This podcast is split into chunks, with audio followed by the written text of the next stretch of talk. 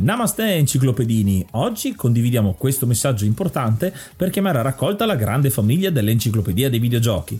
È passato ormai qualche anno dalla nascita del progetto e per continuare a creare contenuto abbiamo tanto bisogno di voi. Il computer con il quale realizziamo tutto il materiale dell'enciclopedia dei videogiochi, dal podcast alle grafiche, ai video, alle dirette, eccetera, dopo 12 anni di onorato e fedele servizio ci sta abbandonando con una rapidità preoccupante che ha reso quasi impossibile continuare a creare contenuti. Quindi, se volete, potete contribuire dandoci una mano andando su enciclopediadeivideogiochi.it e cliccando supporta il progetto. Ogni donazione ci permetterà di sostituire l'attrezzatura fondamentale e necessaria a tenere viva l'enciclopedia. Crediamo che l'unione faccia la forza ed in questo momento ne abbiamo proprio bisogno. Da 5 anni cerchiamo di regalare emozioni, condivisione, informazione su un tema a tutti noi tanto caro, i videogiochi. Grazie a voi potremo continuare a farlo senza il rischio di dover fermare tutto il nostro malgrado.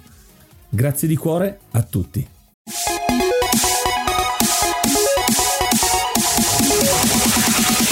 L'enciclopedia dei videogiochi presenta 6 giochi fighi tratti da film. Oh, e rieccoci con questa rubrica dove mettiamo in relazione 6 giochi che hanno qualcosa in comune. Solitamente i giochi tratti da film non sono granché o spesso capita che la trasposizione tra un media e l'altro sia difficile. In questo caso abbiamo trovato 6 kick da presentarvi, alcuni sono più famosi, alcuni di meno, ma ci tenevamo a raccontarvi di questi. Se ne avete tanti altri, mi raccomando, avete la possibilità di mandarci un vocale vocale parlando di quel gioco, ma ascoltate bene.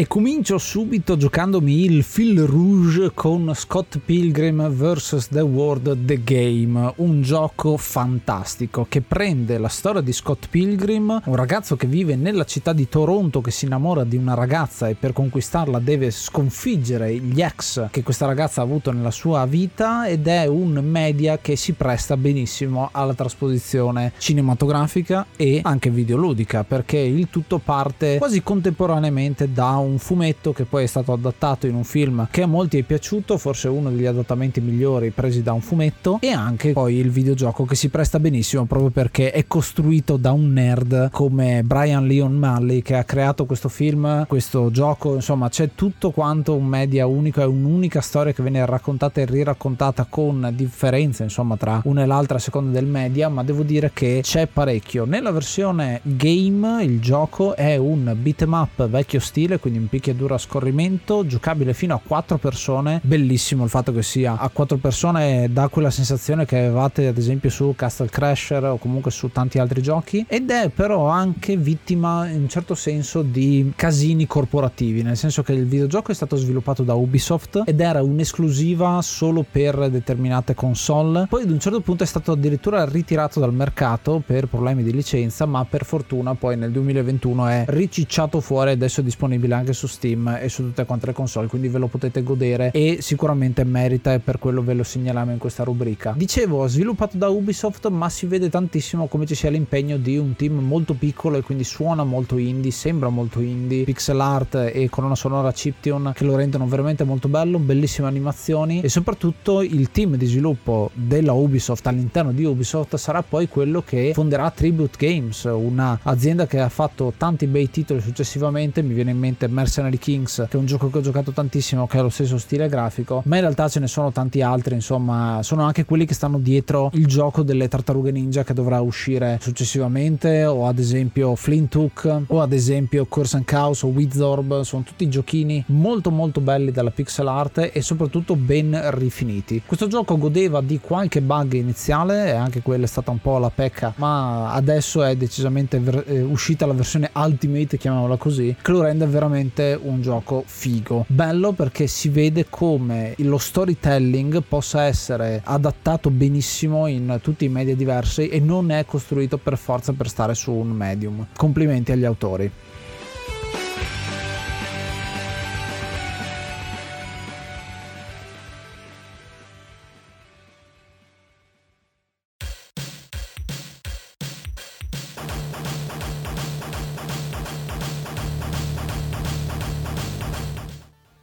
Un gioco tratto da un film magari non famosissimo, ma di un attore di tutto rispetto, ovvero Arnold Schwarzenegger, è sicuramente Last Action Hero nella versione specifica del 1994 per Amiga. Infatti è uscito inizialmente anche per Genesis e Super Nintendo, ma la versione Amiga è quella che è migliore sotto tutti gli aspetti, soprattutto la colonna sonora che l'Amiga ci ha abituato a grandi prove. È un picchiaduro a scorrimento dei più classici due dimensioni che si differenzia differenzia dai canoni del genere per una varietà di mosse superiore alla media e come dicevo anche la colonna sonora molto rock e metal aggiunge un, quel tocco in più a questo gioco davvero ben fatto. I vari livelli si susseguono con le varie scene del film fino ad arrivare agli scontri finali con i boss che sono i vari personaggi con delle aggiunte visto il materiale relativamente contenuto del gioco. Una piccola chicca per gli amanti di picchiaduro scorrimento e dei film di Arnold Schwarzenegger che magari non hanno avuto la soddisfazione di avere il loro film preferito trasformato in videogioco.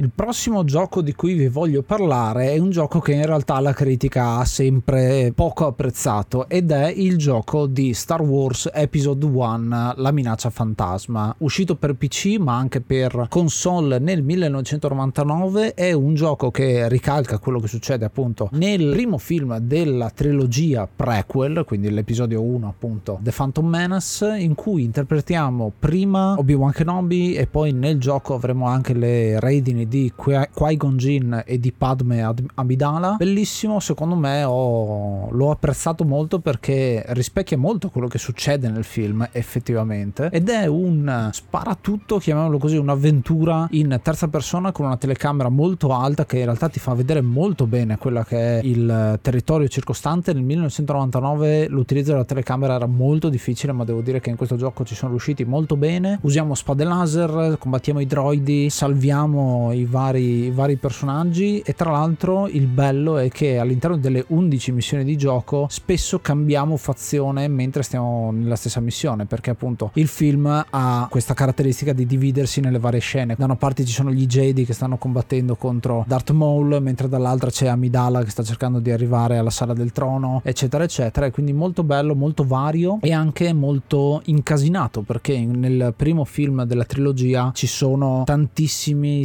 tantissime situazioni con tante persone contemporaneamente, c'è l'attacco dei droidi, ci sono situazioni di guerra in cui noi siamo in realtà in, intrufolati all'interno e il bello è che è gestito molto bene perché facciamo tante sezioni di puzzle, quindi i livelli sono leggermente più allungati, chiamiamoli così, rispetto a quello che avviene nel film, però devo dire che in 4 ore di gioco si riesce a godere questo film, questo gioco interessante. Mi dispiace che non sia stato così tanto ben recepito, forse perché è legato al franchise, perché quando è uscito Episode 1 è sempre stato distrutto. O visto come quello che è il film peggiore di tutta quanta la saga perché ha rovinato gran parte di quello che era stato costruito con i tre film originali. Però diciamo che come trasposizione videoludica sicuramente ti dà una bella sensazione ti dà una bella sensazione. Forse addirittura meglio del film con quello che vuole comunicare come emozione. Se avete modo recuperatelo perché decisamente merita. Anche se credo che il, il gioco che è stato più giocato relativo alla minaccia fantasma sia quello delle corse degli sgusci.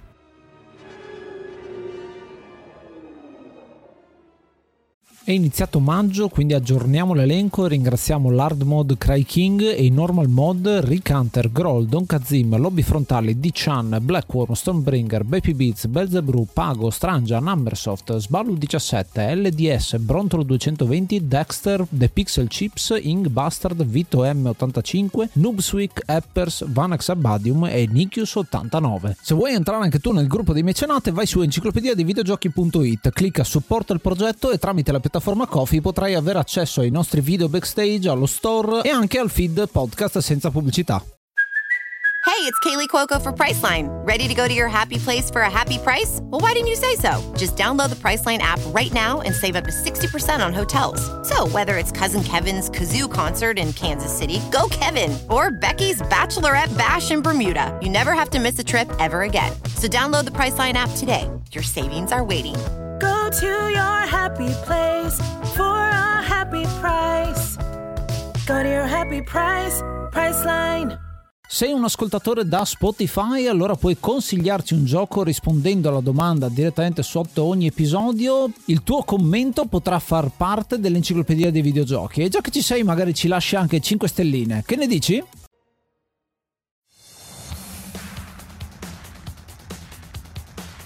Quello che rende Scarface The World Is Yours un gioco davvero interessante è per assurdo la storia, perché il gioco parte dalla fine del film. Infatti dalla scena finale il gioco prenderà una direzione inaspettata e quindi avrà una trama tutta sua che è appunto lontana dal film, però riprende i personaggi del film, tra cui Tony Montana che dovrà vendicarsi dei suoi nemici e riconquistare il suo impero. Questo gioco è un open world action in stile GTA. Avremo le nostre missioni e missioni secondarie e ci sarà una grande enfasi sul ricostruire la gang e il traffico di droga di cui Tony Montana è capo partendo da zero. Una meccanica interessante che viene introdotta in questo caso è la contrattazione con i vari spacciatori sia per la gestione della droga che anche per comprare gli edifici. Infatti eh, avremo una barra da tenere premuto per contrattare, ma se tireremo troppo la corda, quindi se oseremo più del dovuto, rischieremo di mandare a monte la transazione. E quindi anche qui una piccola variazione rispetto allo sparatutto più puro, anche se devo dire che il, il sistema soprattutto di mira presente in questo gioco a volte è considerato anche superiore agli stessi GTA. Un gran lavoro da parte di Radical Entertainment che nel 2006 ha sfornato questa chicca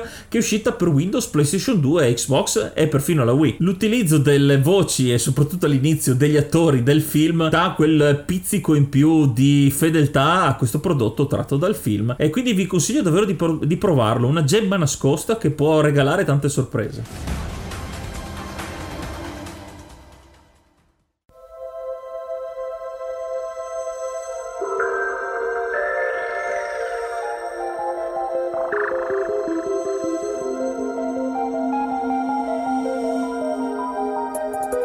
Ed infine volevo portare all'attenzione Tron 2.0, un seguito del film Tron, uscito un bel po' di tempo fa, il gioco è del 2003, comunque comincia a essere vecchietto anche lui, è uno sparatutto in prima persona che prosegue la storia iniziata dal film con 20 anni di distanza. Il bello di Tron, del franchise, che poi diventerà anche Tron Legacy nel, nel futuro, eccetera, eccetera, è che parlava molto di tecnologia del tempo nel 1980. In questo caso si vedono quelli che sono i cambiamenti e i progressi tecnologici degli anni 2000 e come essi vengono trasposti all'interno del medium o comunque del mondo di Tron, quindi ho apprezzato tantissimo questa cosa, c'è molto anche di primi anni 2000 con il personaggio che lancia il frisbee in una determinata maniera, c'è un pochino più di, di, di cambiamento culturale proprio all'interno del gioco e l'ho apprezzato tantissimo perché gli sparatutto in prima persona in quel periodo stavano cominciando a diventare veramente tanti perché Doom aveva fatto il suo corso e stavano arrivando i, i seguiti ma soprattutto i cloni e tutto quello che ne consegue con tutte le serie di Soldier of Fortune e anche Call of Duty inizierà proprio in questo periodo qui. Però è bello vedere uno sparatutto in prima persona in cui l'arma principale non è una vera e propria pistola è il disco che viene lanciato come un frisbee per colpire i nemici e ti torna indietro. Bellissimo graficamente non è invecchiato di una virgola secondo me perché è stilisticamente molto molto colorato e molto soprattutto con colori fissi perché siamo in un mondo digitale. E quindi in realtà giocandoci adesso se riuscite perché è un gioco del 2003 quindi è nel famoso limbo dei giochi che sono difficili da emulare. Non sono troppo vecchi ma neanche troppo recenti e quindi sono un po' incompatibili con alcuni sistemi moderni però vi consiglio sicuramente di recuperarlo di vestire i panni di Jet e andare in giro a scoprire i virus e tutto quello che succede. Bellissimo anche il sistema RPG perché all'interno del, del, gioco ci sono diverse armi che possono essere livellate in determinate maniere, tutto giustificato da quelli che sono i sistemi, insomma, del mainframe e tutto quello che succede interagendo con le situazioni, tanti bei minigiochi anche, cosa che non si vede tanto spesso negli sparatutto in prima persona e quindi l'ho apprezzato tantissimo, mi ricordo di averlo giocato un'infinità di volte e non vedo l'ora di recuperarlo, ci ho già provato un paio di volte senza successo, ma sicuramente un giorno ci riuscirò e mi metterò a giocarlo di nuovo e vedere effettivamente se è invecchiato come spero che non sia.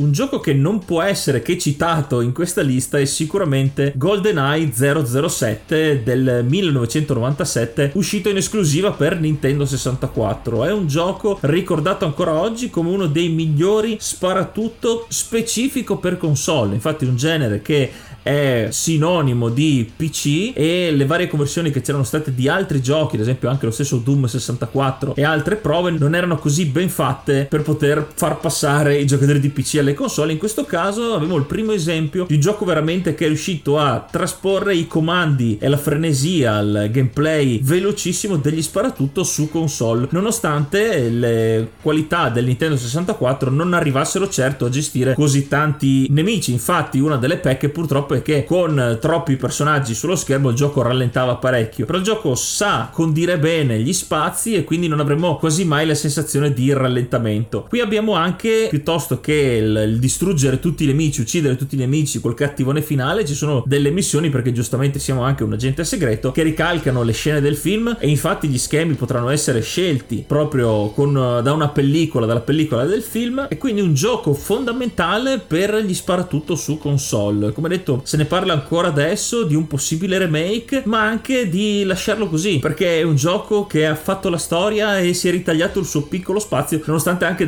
esilaranti, degli esilaranti problemi come il, il personaggio femminile che più delle volte correva sulla nostra traiettoria e noi purtroppo la cecchinavamo facendo fallire la missione. Un'ultima cosa che mi sento di dire di questo gioco è il sistema di puntamento in prima persona manuale. Il mirino non è facilissimo da vedere per la tecnologia del Nintendo 64, però una volta padroneggiato questo sistema ci si sente davvero come proprio un vero agente segreto in missione. E questi erano quindi 6 giochi fighi tratti da film. Ne conoscete altri? Segnalatecelo sul gruppo Telegram t.me slash enciclopedia dei videogiochi oppure venite su Instagram oppure su uno dei tanti canali che trovate scrivendo enciclopedia dei videogiochi.it. Trovate tutti i link per poterci contattare.